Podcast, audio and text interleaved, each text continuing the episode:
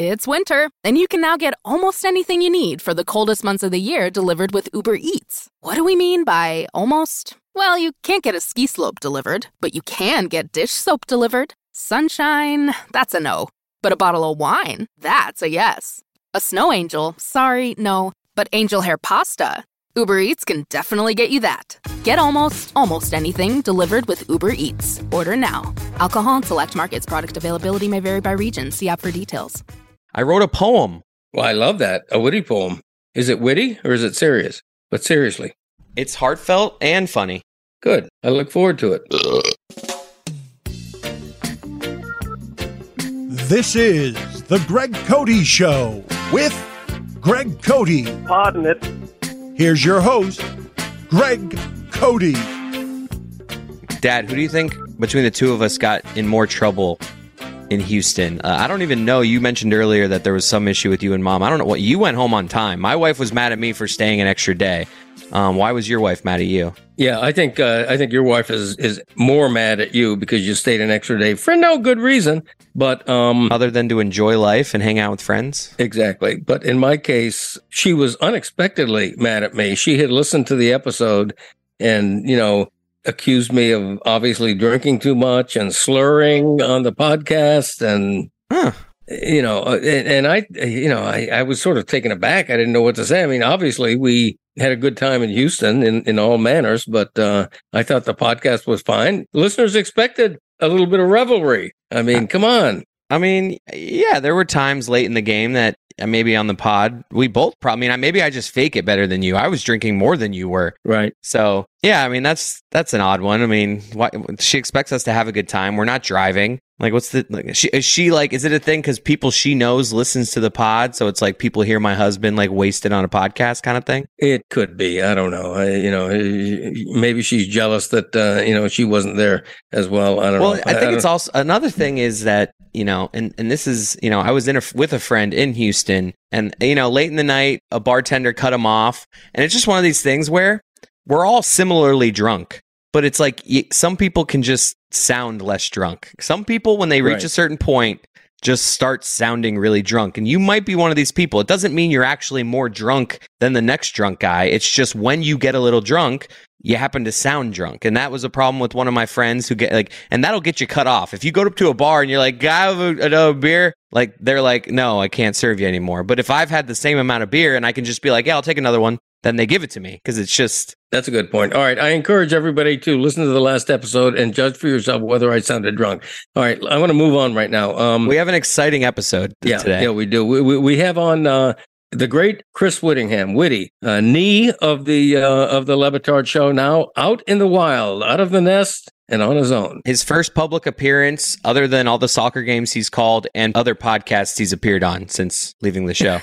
Okay, let's edit out that last part. Let's make it feel like this is a world exclusive for the Greg Cote Show like a, podcast. Like a sixty minutes, like we get to sit down with that's correct. Chris Wittingham after he leaves Meadowlark. Yes, we sit down. That That's the new thing now. When you have a one-on-one interview uh, on T V, especially they do this, they say, we sit down with so-and-so as if, no duh, I don't expect that everyone is standing during the interview. Of course you're sitting down. You should start that as a series, a stand-up interview. That would, that would be good. I'm a stand-up man. Um, but before we get started and before Wittingham comes on... Well, we've I started mention, already. We've started already. Yeah, I, I want to mention that um, uh, Le Batard uh, on his South Beach Sessions, which is great. It's really, really good. Uh, and he has me on. So whether it will continue to be really, really good with me on it, I don't know. But I'm upcoming, Dan's guest this, on an this, upcoming episode. So th- I believe it's this week. So if this episode for us comes out Monday, I believe Tuesday... Or or this week at some point is coming out. So yeah, it it was interesting. Uh, it was pretty serious. You know, it, it, Dan and I, I don't want to give anything away, but Dan and I explore our long friendship and, and get pretty personal at times about our lives on and off the air. And um, I didn't know until just now that that somehow you uh, were brought into this as well. Tell me about that. Well, apparently the conversation is so emotional that they want to have me sit down and do a director's cut of it where I'm essentially, they're videotaping me watching the South Beach session and I can like pause it and like do my commentary because apparently you guys get into stuff with me and just your life. So it's things that I will have thoughts on. So, you know, that that should be fun. And and I, I imagine it gets emotional because these sit down little reaction video things, they want me to cry, right? Like, is are, are they going to try to get me to cry in this thing? That's a good question. I teared up a couple of times. I, I have to admit, I think there were two times uh, during the conversation where uh, I had to pause and, and gather myself before going on. So that's all I'll say. Uh, but but um, Dan's been a, a great friend for a long time, and I was happy to do it. Um, you know, I, I just want to, my public persona, whether it's on the Le Batard Show, on this podcast, in what I write for the Miami Herald, I, I think I'm all over the map, right? Like on the Le Batard Show, I, I tend to be cast as the clown. There's there's not much of a lane for me to be serious and talk at length about anything serious. Um, mm-hmm. On this podcast, I get to be a little bit of both. In print, I get to a little bit, be a little bit of both. In this South Beach Sessions, I will say, um, you know, there's a, a couple of chuckles and everything. It's Dan and I. You know, that's the way we roll. Dan actually respects you in this conversation? Yeah, exactly. Exactly. And, uh, and, and so it's a different me uh, and a different me and him. Uh, you know, he and I together and separately are in, in a way that you don't often hear us on the Le Batard Show. So I look forward to you all um, uh, listening to that. Come on, keep the energy up. What are you doing right now? You're like, I feel like I'm losing. You're just like kind of telling. So I, uh, I hope any of you do that. Well, we're talking about something like, serious. It looked like you were like falling, like at the end of that, just trailing off, like falling asleep towards the end of that sentence. I like, do. T- you know, I have narcolepsy. Did like an extra paragraph. Like interview. We plugged the, the South Beach session, and then you threw in that extra paragraph. That That's was just right. You, just like man, just man, man, man. That's why they call it editing. As Gracelyn climbs the stairs, looking over her shoulder. That's, no one can see Gracelyn to get into an, my podcast. It's an audio medium. Okay, yeah, you're right. Um, I want to mention uh, Udonis Haslem real quick. Um, I wrote a column on this, uh, a farewell tribute column to him, and uh, he deserves it. And and he played his last regular season game for the Heat on Sunday. Uh, luckily, he has a, at least one more uh, coming uh, in, in the playoffs. But I would, you know, U D referred to himself uh, a while ago as as just a young fat kid from Liberty City, and, and Liberty City is sort of a, a poor uh, area of Miami, uh, impoverished and and uh, tough to grow up in, frankly, as he would tell you. And the young fat kid from Liberty City became a Miami legend. And uh, longest serving athlete we've ever had, twenty years, great career, part of three championships. Uh, what are your emotions as as U D leaves the Heat? It's hard to have like, because like, you know, he retired a long time. Like I, I say, he didn't retire. He hasn't been playing for years. So True. It's like all Heat fans, like, you know, it's tough to really have. Like I'm, I'm. He's kind of been fading out, right? Like he yep. more than any other career in sports history has gone from playing. Like, usually it's just playing, playing, playing off the team. Like, this has been as much of a transition off a team as you could possibly have. So, I don't really have these, like, strong, sad emotions. He's clearly okay. an all-time legend. His number should go up in the yeah, rafters. Like number forty. Nothing negative to say about U D, but be- because it's been such a long process of him leaving, I'm not that like like I'm not going to get like true like as sad as I was when D Wade retired. Like right. that that felt a little different. Yeah, that's true. I get but, it. But there's always going to be that place for you. I mean, U D is Miami, so he's just one of those guys. But I actually wonder, like, what is next for U D? Well, I, like, what's is he going to be in? The, are they going to create a spot in the organization for him? Is he going to be the next Zoe that like sits next to Pat during games? I think we have a good idea of that already. He wants a, a small piece of ownership, which I think they're going to give him. I, I think it stung a little bit that Dwayne Wade ended up as a Utah Jazz part owner. I don't think they want that to happen with U D. Right. I think he's going to have a s- small slice of the team, and I think he's going to be able to carve out basically whatever role he wants in the organization, you know, obviously within reason, but he can he can certainly be a community liaison in, in some meaningful way. Uh, he can be in an advisory role.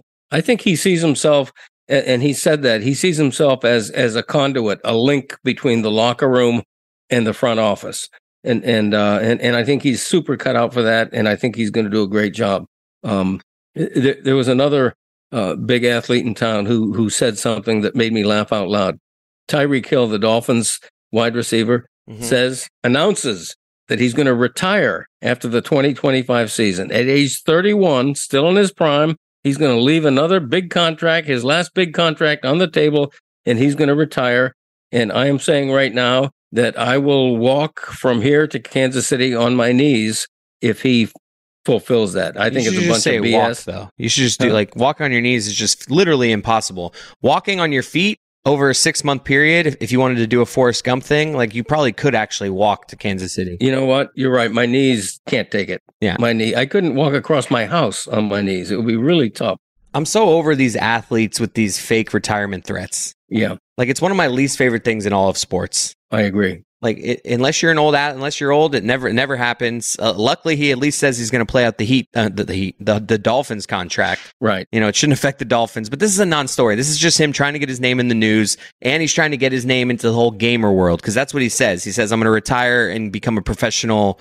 Yeah, you know, ridiculous. He's big into video games, and that's okay. A whole industry. So he, I think he's just trying to, you know, diversify and like establish himself to people in that industry of like, hey, I'm coming in here next. So yeah, he could also be planting the seed uh, to, to pressure the Dolphins to extend his contract before it ends. But we'll see. You're right. I, I, I don't believe that at all. I want to mention, we hardly ever get into politics on this podcast, and that's by design, because believe me, I could talk forever about everything always in the news. But could you? Yeah, I could. I, I could because, well, but in this case, what the Tennessee state legislature did is appalling. Oh, wow. It's anti-American. It makes me feel ashamed. It shouldn't be allowed. And as you know by now, they the, the legislature expelled two of its members, both young black men, for speaking out against gun violence. Since when isn't a state legislature a forum for open debate about important subjects? It just appalls me what they did.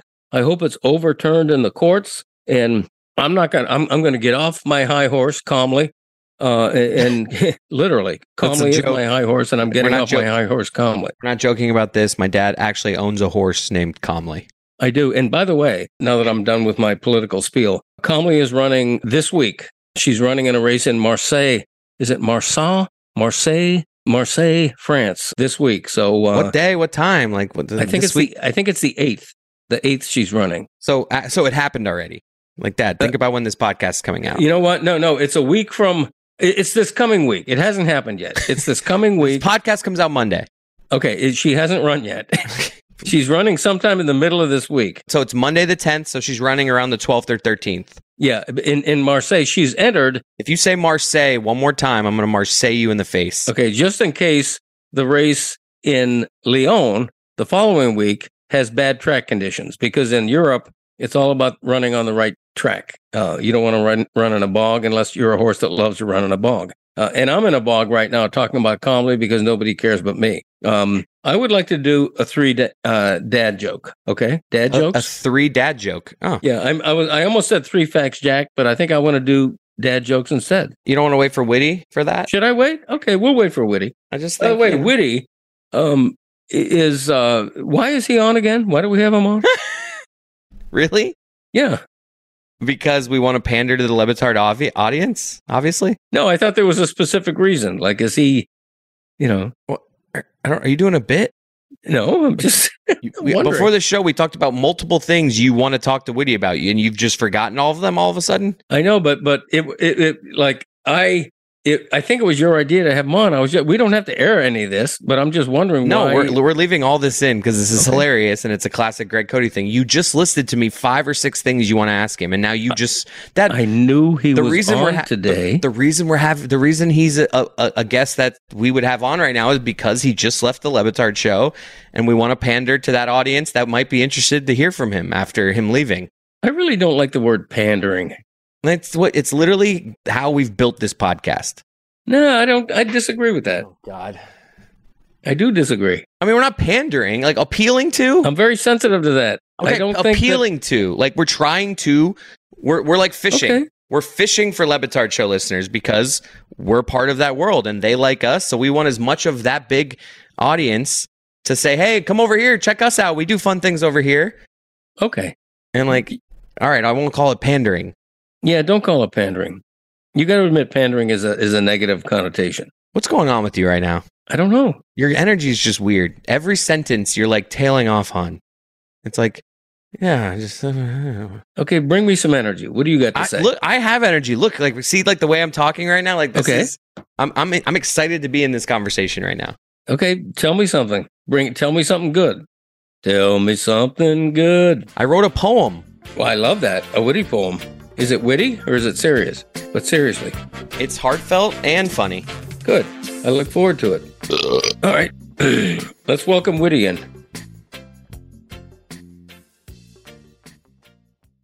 The legends are true. Overwhelming power. The sauce of destiny. Yes. The most legendary sauce has arrived as McDonald's transforms into the anime world of Wickdonald's. The greatest flavors unite in all new savory chili Wickdonald's sauce to make your ten-piece Wicknuggets, fries, and Sprite ultra-powerful. Unlock manga comics with every meal and sit down for a new anime short every week, only at Wickdonald's. Ba-da-ba-ba-ba, go! And participate in McDonald's for a limited time while supplies last. Walmart Plus members save on meeting up with friends.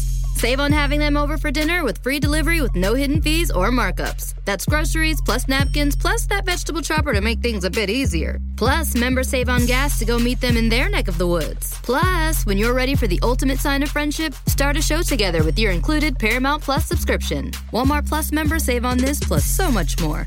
Start a thirty-day free trial at walmart plus dot com. Paramount Plus Essential Plan only. Separate registration required. See Walmart Plus terms and conditions. Guys, quickly, I want to talk to you about Sheets and Giggles. They sent my dad and I to Houston. What a fun, unforgettable trip for me and my dad, all thanks to Sheets and Giggles. Now it's time for us and you to repay them and really support them. They're good people. They stand for all the right things. Go to sheets giggles dot com slash Greg. Use the code SCOOPS, twenty percent off their entire site. It's not just great sheets. They have mattresses. They have comforters. They have pillows. It's the quietest pillow you've ever slept on. They don't get hot. You don't have to flip them throughout the night. The sheets never get warm. The softest sheets. I've had zero people who have bought them complain about them. Everyone says that they are great. I've literally not heard a single negative syllable, and I have sent them and recommended them to some of my picky and very opinionated friends, and the, even the most opinionated of them all say, these are damn good sheets, much better than the sheets I was sleeping on before. So support us, support Sheets and Giggles, sheets giggles dot com slash Greg, promo code SCOOPS, Sheets and Giggles, shiggles. I texted Woody earlier about, hey, we're gonna you're gonna be entering into a hot set here, and I just got an ah hot set. No one loves a hot set like Chris Wittingham. Love a hot set. Love a hot set. Love walking in and be like, all right, we're taking off. Yeah. Off we go. No pleasantries. How are you? No Doesn't matter. The interview has started. Greg Cote, go. Chris Witty Wittingham needs no introduction, although as I look at him in the Zoom, he is beautifully groomed. Yeah. There is not a hair out of place. That's a right? rested man right there. That's I'm a man serious. that is. That's a man that's gotten some sleep. Have you? Yes, I have. I've gotten a lot more sleep than I used to. That is for sure. What is, What is something you've done in the last week or so that you would have never had time to do if you were still were, like busting your ass for Meadowlark? Which you kind of still are, but whatever. We can. Right. You know, I'm I'm there a couple days a week. Uh, one, go to the beach. Yes. Despite the fact that I live a four minute walk away from the beach. I never went, and like a week after I stopped working in my executive producer role, I went to the beach. I also, I have uh, over my shoulder a bunch of books that, uh, believe it or not, despite my sanctimony about being uh, rigorous academically, uh, I don't often read books. I read books now. That's fun. Uh, so just uh, you know, a, a couple of things that I've I've decided to to pick up. We've we've talked about this before, I believe, but I don't remember the answer. You're a shoes guy at the beach. Uh, no, no, not a shoes guy at the beach. Where, I, are you wearing like slides to the beach with no socks? What's the play here? So I go, yeah, slides, slides with no socks. And then because like our beach and our apartment building is kind of like a, everyone who lives here gets to go to this beach. There's kind of a communal policy where you can leave your slides there. Oh, at the and then stairway. And then you can, yeah. and then you can walk onto the sand barefoot. So that, yeah. that's, that's What's my, a slide? It's like a sandal that's not a thong sandal. It's like the Nike. It's like I used to have the Nike ones that I'd wear for baseball. They're just like sandals you slide on that don't have the thong. Don't we, I, there, there's some okay. near me. Let me let me grab them and I'll show them to you, Greg. Give me a sec. Yeah.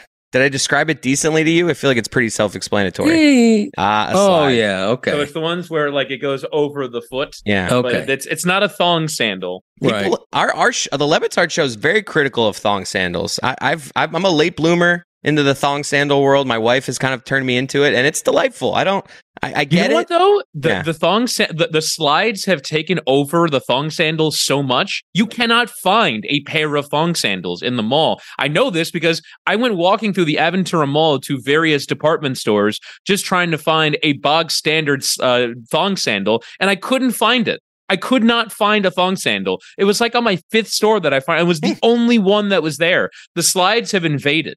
They have. The thongs uh, back in my day uh, used to be everywhere. They were all you wore on your feet if you were going outside, particularly to the beach. And we used to call them Zorries. Hmm. Does anybody in the listening audience remember that word? No. I think it was I mean, Z O R R I, Zorri sandals is what we call them. Was that a brand? And no, I don't even know. I don't even know. Is it like Croc, the equivalent of like a Croc? Yeah, Dad, it, it maybe the forerunner of Croc, Zorries. In your life, Dad, have you worn more thong sandals or thongs?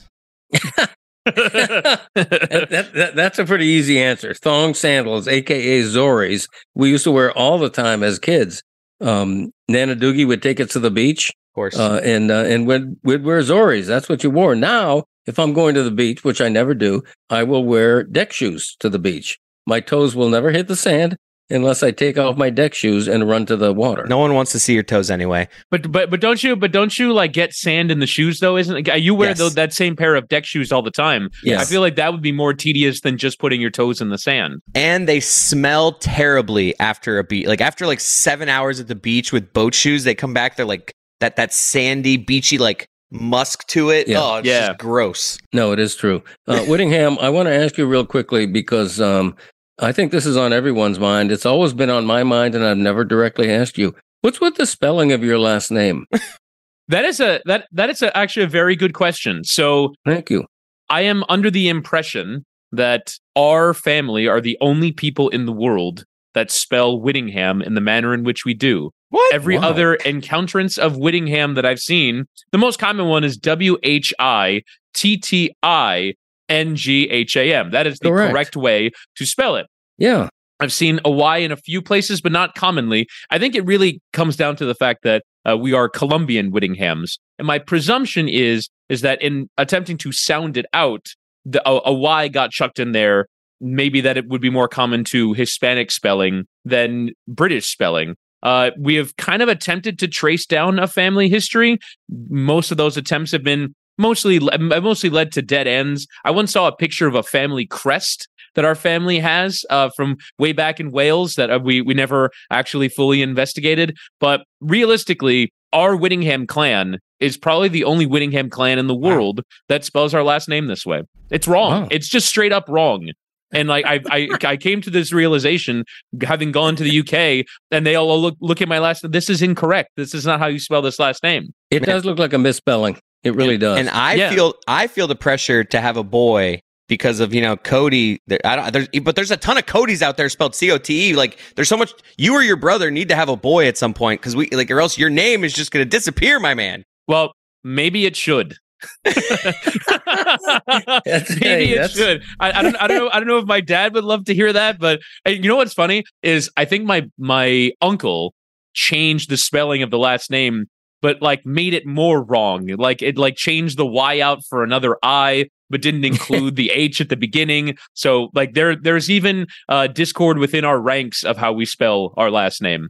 Wow, Witty by any name, uh, you're a valued uh, member of uh, of whatever family you're in. I, w- I will say though, the misspelling does allow for the nickname Witty. Yeah. I think if not for the, uh, the for the Y being in the middle, I think if I were a W H I T T I N G, I wouldn't be Witty. Would you be Wit? Maybe. Yeah, that honestly would good, be the more likely because Witty's a good nickname. So like yeah. that's whereas Wit no. is sort of the worst nickname ever. Yeah. So hey, Witty, Wit. We- We want to get to Inter Miami with you. We want to get to Messi with you, and we want to get to your new gig. But and I, but before that, I want to tease on the back end. Uh-oh. I have written you, my friend, because I didn't feel like you got the proper send off. Okay, and especially for me, you know, I'm not good with words, so I was like, anytime I try to like in a moment, just like off the top of my head, s- express myself, I don't do it well.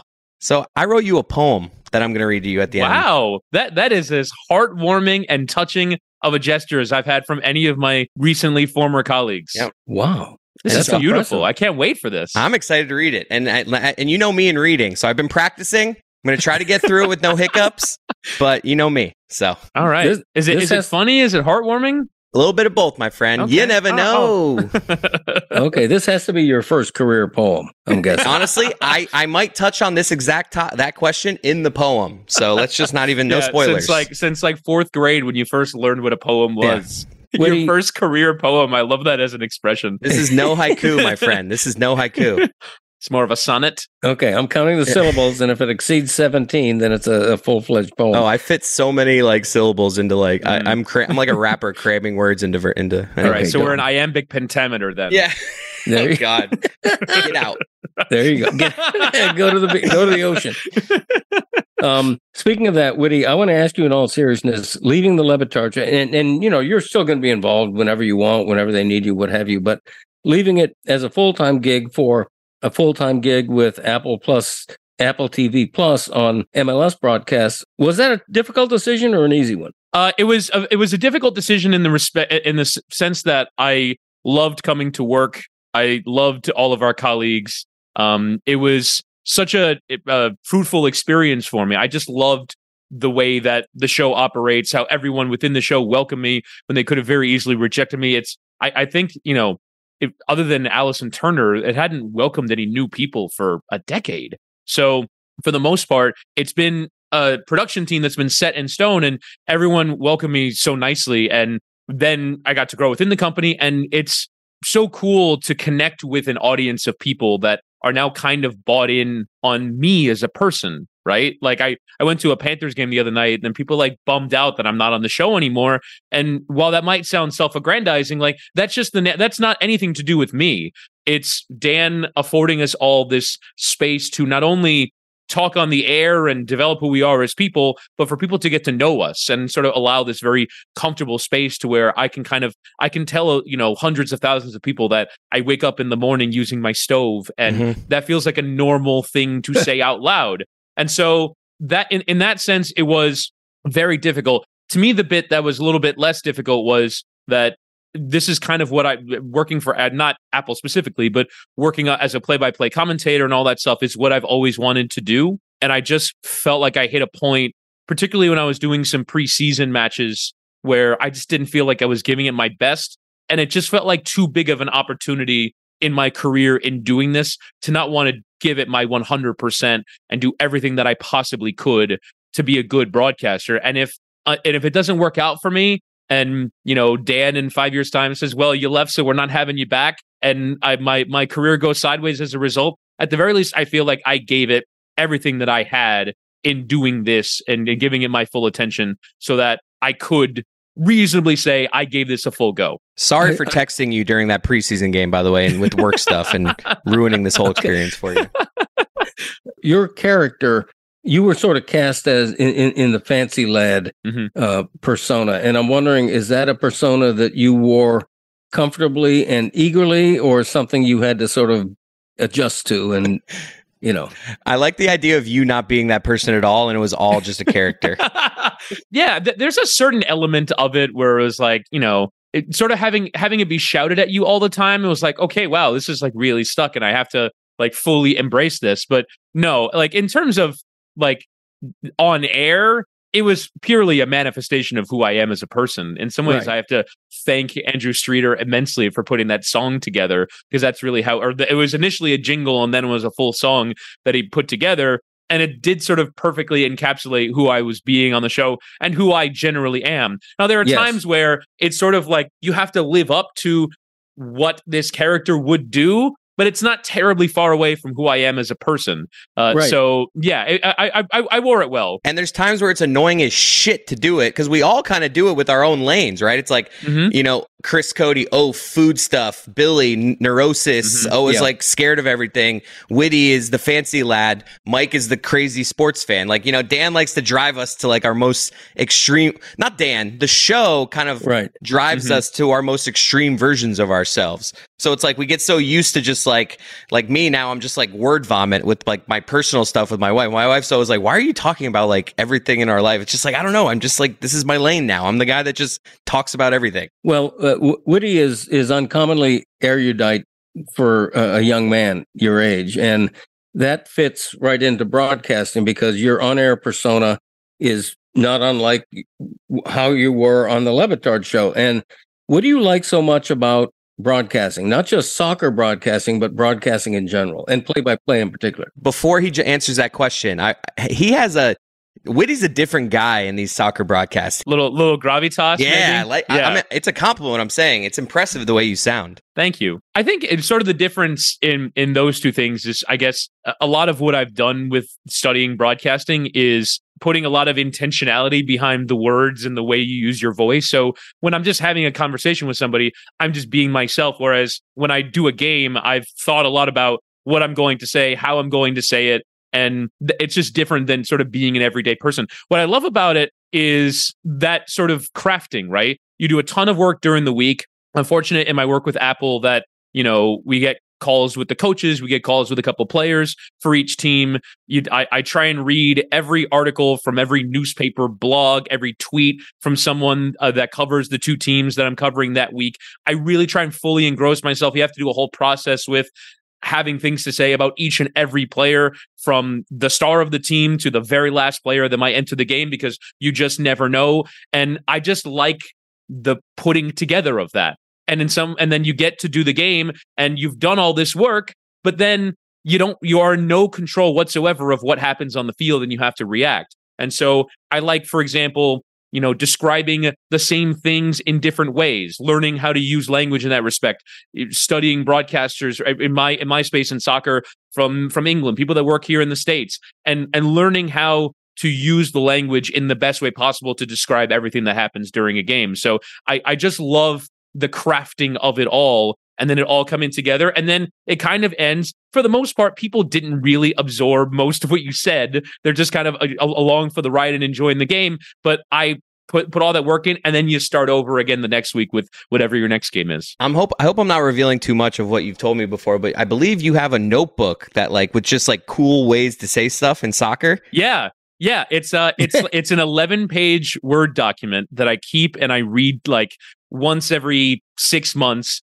to remind myself. So it'll be like, you know, give us for a example, little example. Give us a little. All right, example. You know what? I'm gonna I'm gonna pull up the doc here. Uh, it's in a it's in a folder called Phrases Project. Of course, uh, which, it is. which which which might not be surprised uh, to, to any of you. So it, I my doc is called the Soccer Th- uh, Thesaurus. Of course, it is. Uh, so. Um, all right. So I, I have this section here that's just for counterattacks. Yes. Uh, so it says here, uh, a sweeping move with a devastating end. Oh. Uh, player can break. Yes. Player can lead the charge. Player charges through the midfield. Uh, team hits team on the counterattack and lead one nil. Multiple options available. Now the break is on. Players flooding forward. Quickly off. An incisive counterattack. The man who started it all finishes it off. And you have hundreds of these. uh, yeah, like that's just one section. I like that one section has fifteen different lines. But again, these are all the same things, but you can say them in different ways. And that's kind and of. And you're what, using these? Like, have you used these particular ones? I probably have only used two percent of okay. the overall things that I've written down. But if it's not, if I haven't said the same thing, like in more, like multiple times in the same way, then I feel like it it was worth it. This was like, I, I worked on this when I was like in between jobs. I was barely doing any work. And I was just like, I just studied this stuff for like three months straight. And I wrote everything down that I thought was interesting. I remember once I tweeted, this is years ago, and I can't even remember the context, but I tweeted, in British soccer, why is a nice pass always referred to as a lovely ball? And and that got like a thousand likes, and and it's true. I mean, that lovely ball. That's a lovely ball. It's a lovely there, ball. What do you just mean? That's that sounds a perfectly good description for that. It is, but it's also like pretty commonly used. You know what yeah. I'm saying? Yeah. Um, and I, I, to me, the other thing too that's interesting is just that whole notion of like describing like something in sports as lovely. I don't feel like you'd hear that in many right.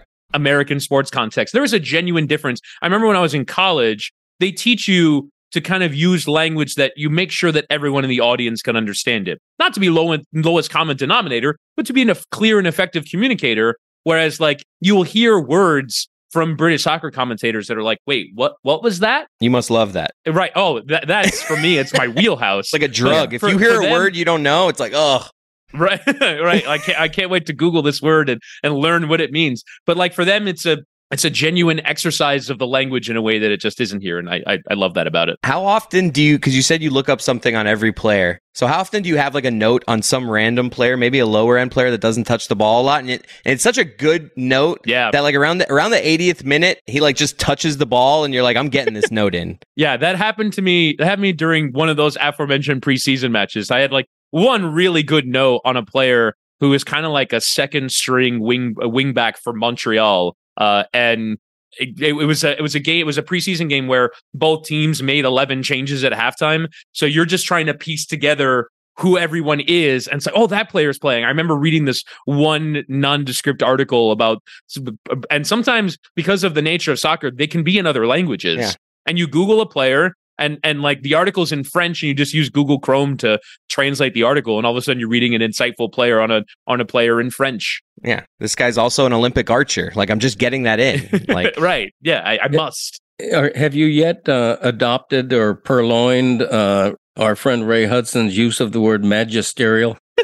that, that I feel like would be copyright infringement. Okay. That, that's his. That like Ray Hudson's got magisterial. None of us have it. And also, I'm not entirely certain that it's a word. Ray has acknowledged as much, but it's so perfect to what he's trying it's, to say. It would be like beautiful. If I started using one of his idioms, like if I said a back line was stretched like spandex on Fort Lauderdale Beach. Right. That's also copy. Like that's his corner. yeah. That's oh, his yeah. thing. I don't know. Yeah. I'm not, not going to invade his corner. Now, Greg Cote will allow you to use and you know it if you want to work that in. Ooh. Okay. Yes, saying, you should. You know. All right. Uh, I'll, yeah, I'll, they, I'll see if there's a context in which that fits. Add that to your doc. Okay, here. Let, let me uh, let me volunteer a good context for you. Uh, a, a team scores to take a very healthy three nil lead. They have this game in hand, and you know it. Well, that's Ooh, just like, but that's, that's like an that, opinion. Like he can't get too opiniony. Oh, okay. Yeah, I, I have right. done that before though. Every once in a while, like. For the drama, you'd be like, that's the winning goal when there's still a minute left to play. Ooh. And this and, and you spend the rest of the game hoping that that yeah. was indeed the winning goal. Yes. Uh, but you, you'll you'll you'll take the risk on that. I like that, Greg. I, I, I'll see if there's any other. I'll go through my doc and see if there's any uh, places which and you know it.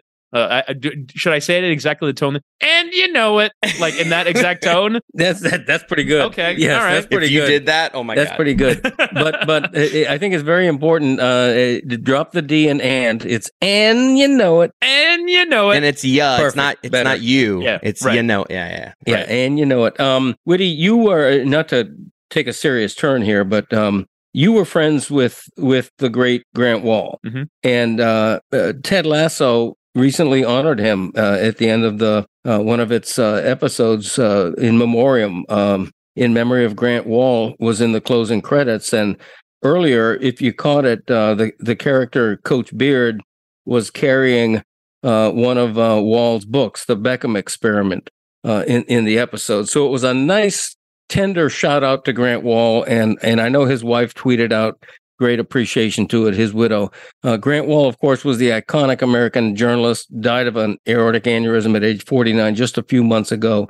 Uh, not to, to bring us down, but how do you remember Grant? What did he mean to you? Well, I think in some ways that his, his book and memory being honored in such a big show, I think shows, to me... All, I was almost surprised in the way in which his reach was even bigger than I thought. I knew that he was a massive deal in the soccer world, but I remember it, at his uh, celebration of life in New York, um, there was a performance by, I think it was the lead singer of The National, and I was there with Mike Ryan from the show, and he was like, whoa, he was friends with so-and-so. Like the, the ways in which his network was broad, yeah. in some ways, was even bigger than I thought. And I think part of the reason why is because when we worked together, he was such a humble guy, like, and I, that word is thrown around very often, but for someone who had achieved so much in journalism, he was someone that was just very approachable, someone you can talk to. And I actually think the Ted Lasso connection is really interesting in that respect, because Jason Sudeikis and Grant Wahl connected over the fact that they're both from Kansas and they kind of have this very similar Kansas background. I remember when Uh, early on in the independent days of his podcast, and I was producing it for him, we were on a Zoom, and Grant mentioned, oh, I went to this high school, and Jason said, I went to this high school, and they started talking about this for like fifteen minutes before the actual interview began, and he just had this way of connecting with people, and I mean, it, it's still you know, difficult. It's been really cool to see all the tributes from the, it was first M L S and then the N W S L. U S Soccer did brilliant tributes. Um, obviously this Ted Lasso thing, it's sort of something that, that keeps his memory alive. And for me, the, the, the lasting legacy is sort of all the work that he's done, but as a person, it's jumping on all these things with him that he had, that he allowed me to be a part of. We did a podcast during World Cup qualifying with Landon Donovan, and it was never a question that I would be involved with that, despite the fact that he and Landon had the relationship. I was along for the ride with everything that he did, and he was just such a great person, and you're you're, you're reminded of it all the time. I, I didn't realize until very recently that uh, Ted Lasso had, the show had brought uh, Grant into the show uh, in an advisory role to help develop the Trent Krim character. I, I didn't know that either. I didn't know that either. And also, like, this, well, uh, should we say the storyline of this season? I guess it's not that significant. Uh, like they're doing like a, like Trent Krim went from being a journalist covering the team to writing a book about the team undercover. Right. And because Grant has done that before, they consulted him. I didn't even know that.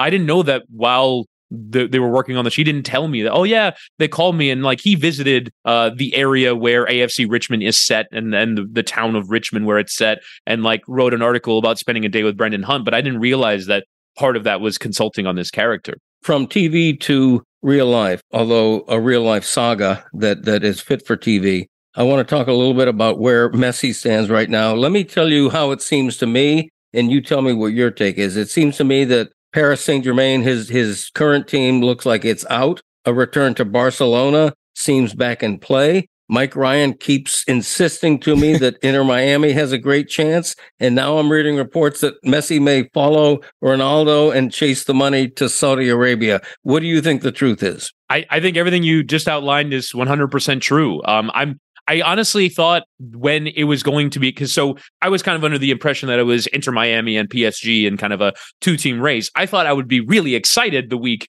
that P S G was sort of ruled out, that the situation had deteriorated enough. Messi has actually been booed by his home yes. fans in P S G. The situation has gotten really bad there. They got eliminated from Champions League in fairly pathetic fashion. Their end of their league season has sort of been very perfunctory. They're going to win the league, but it's not been in a in a way that's been exciting. Messi has not played very well. And so I thought, all right, it, it went it went as bad as I thought it might. And so he's not going to P S G. All right, this is it. Inter Miami can step in and go and win this. But with the player of this magnitude, just coming off of winning the World Cup, still playing very well, I can understand why the the the rumors are out there and the reports are out there that he wants to stay and win another Champions League title. I think it'll be very difficult for him to find a club where he can do that, because the teams that are at that very upper echelon to go and do that, I don't think you're going to set aside all the money. And I guess in some ways, the breaking apart of your team that bringing in Lionel Messi takes, that's not to say he's a bad player. He, you just have to accommodate him for who he is in his career. It's what Argentina did. I'm not certain big European clubs would do that. Barcelona, frankly, I don't get it because they have no money. They can't even register their youth players that they want to bring up and sign into the first team. Where are they going to find the money for Lionel Messi from? I don't understand it.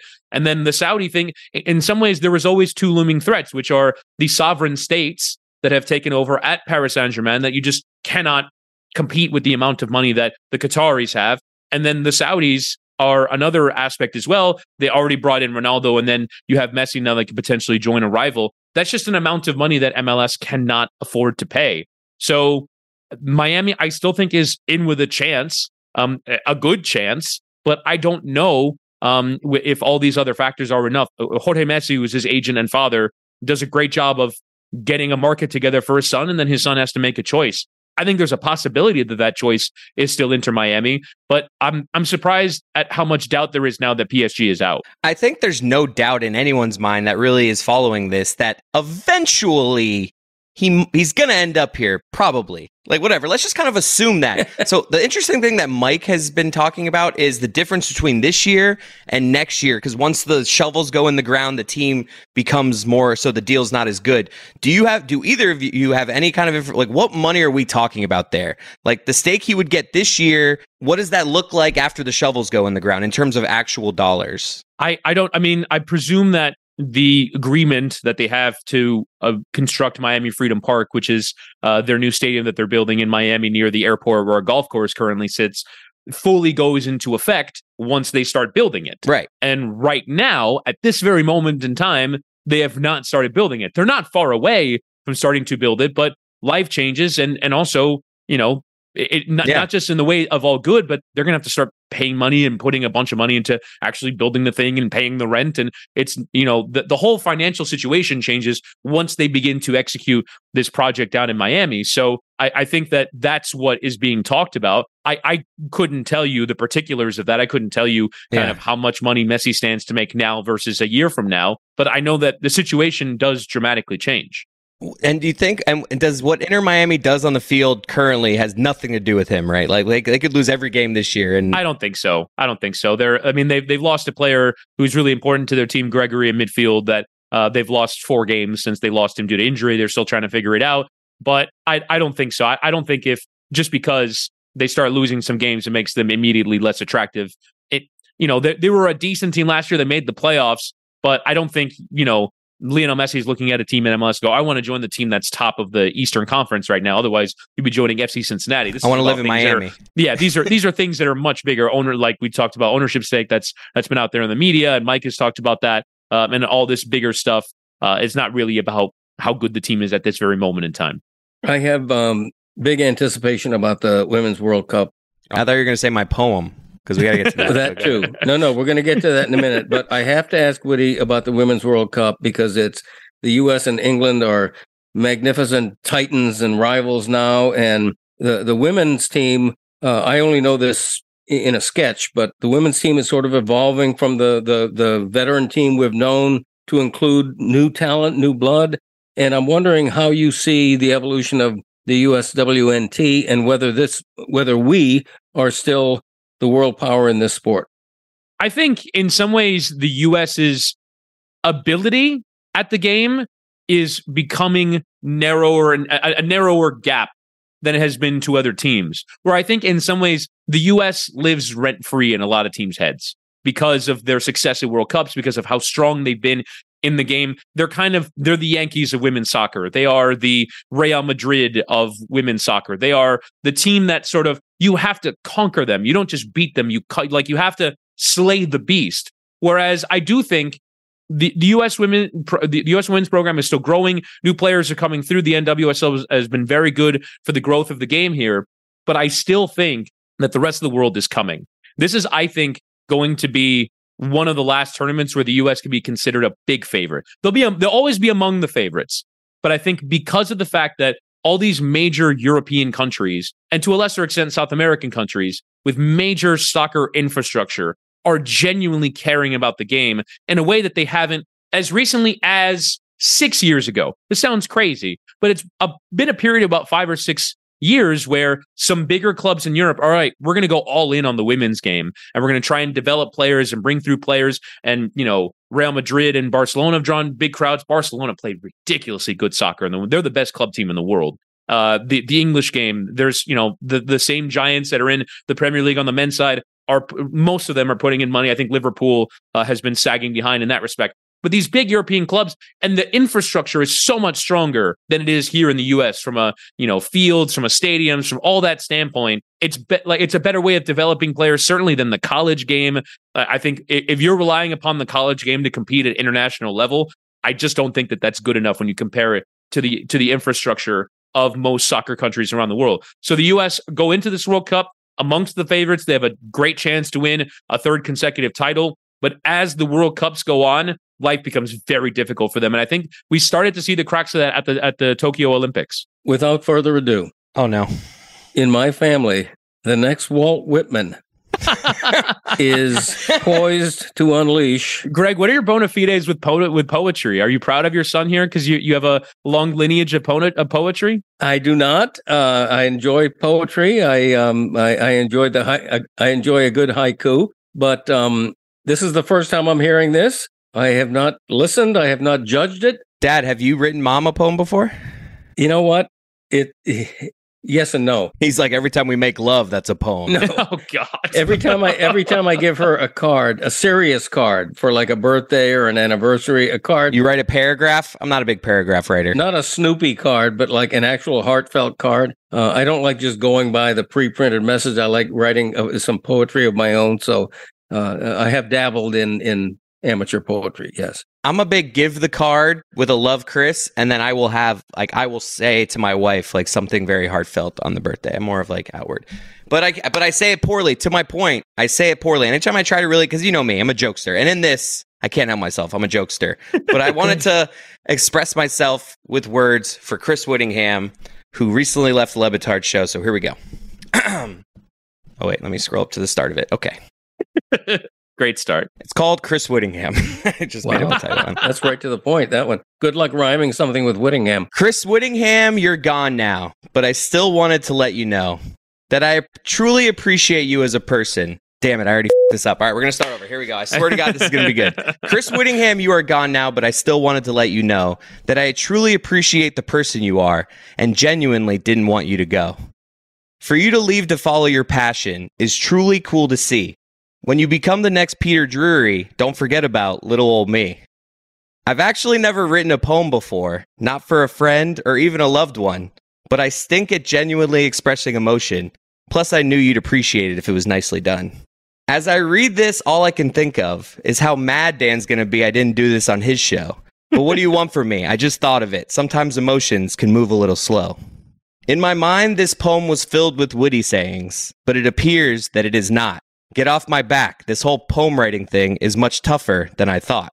So goodbye for now, my friend, and good luck on whatever's next, even though it's not goodbye at all because we're in the same fourteen group texts. I don't know how to end this poem. I truly don't know what to do. So I'll just say, keep crushing it, man. It'll stink not seeing you at work every day. I will really miss you. Oh, wow. Oh, this is nice. Great. That was great. Wonderful. Like, come on. Thank you. That, that like genuinely touched me. Dude, I meant I'm it. I'm going to have a smile on my face for the rest of the day. That was brilliant. Thank you so much. And wow. like I, I I, I should write something for you too. Because... Well, you did. You wrote me a, a nice note. And I, yeah. I, I felt the same way. We we had a, a, a good repartee, I'd say. Nobody, yes. I think Witty and I was a tag team effort of really just bringing the positive energy. We were key glue guys. We were we were key glue guys in the atmosphere. That's honestly, that's why I think I miss you so much, because Woody has a lot of the traits that people around the show give me credit for. So I saw the I saw that with Woody, and it's it's always good to have. Like, he's a good teammate. He really is. Thank you, Chris. So there you that go. Was uh, that was nice, Christopher. Thank you. Are and, you a little uh, jealous? Woody, uh... I'm seeing a little jealousy from my dad. He's like, he's never written me a poem. No, there, there was no jealousy to that to that degree. Trust me. You set uh, a high standard for the next birthday card. Yeah, I did. That's right. Po- poem was a little wordy. If I'm going to be, uh, if I had a critique, I, I, that's why uh, I was telling you. I like there. Were, I didn't know really how poems work, so I was just like, as long as they rhyme at some point, can I just yeah, say right. as many words? That's yeah. how I did it. You you were uh, fast forwarding some of those words to get to the rhyme. You know, a little wordy at points, but no, uh, heartfelt. Yeah. I'm trying to think what the wordiest one was. Whatever. Really, it was nice. Good. No, it was good. It's the thought that counts. It was great. Should we let Woody get out of here? Are I we, think you uh, should let me get out of here too. Okay, let's let's ra- let's wrap up the whole episode, shall we?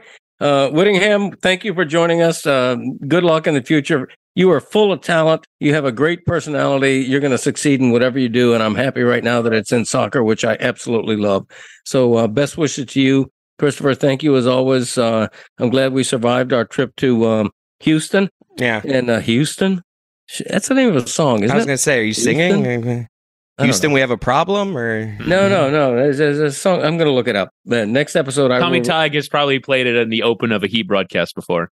It it could be. It could consult be. With him. He would know.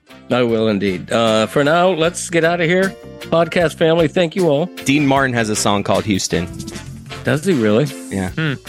He was he's probably slurring it like me in Houston last week, according to your mother. All right, here we go. But uh, anyway, on that note, on that sour note, uh, thanks everybody. See you next week. Bye-bye. That kind of thing. And you know it. Yeah. Yeah. Thanks, Woody.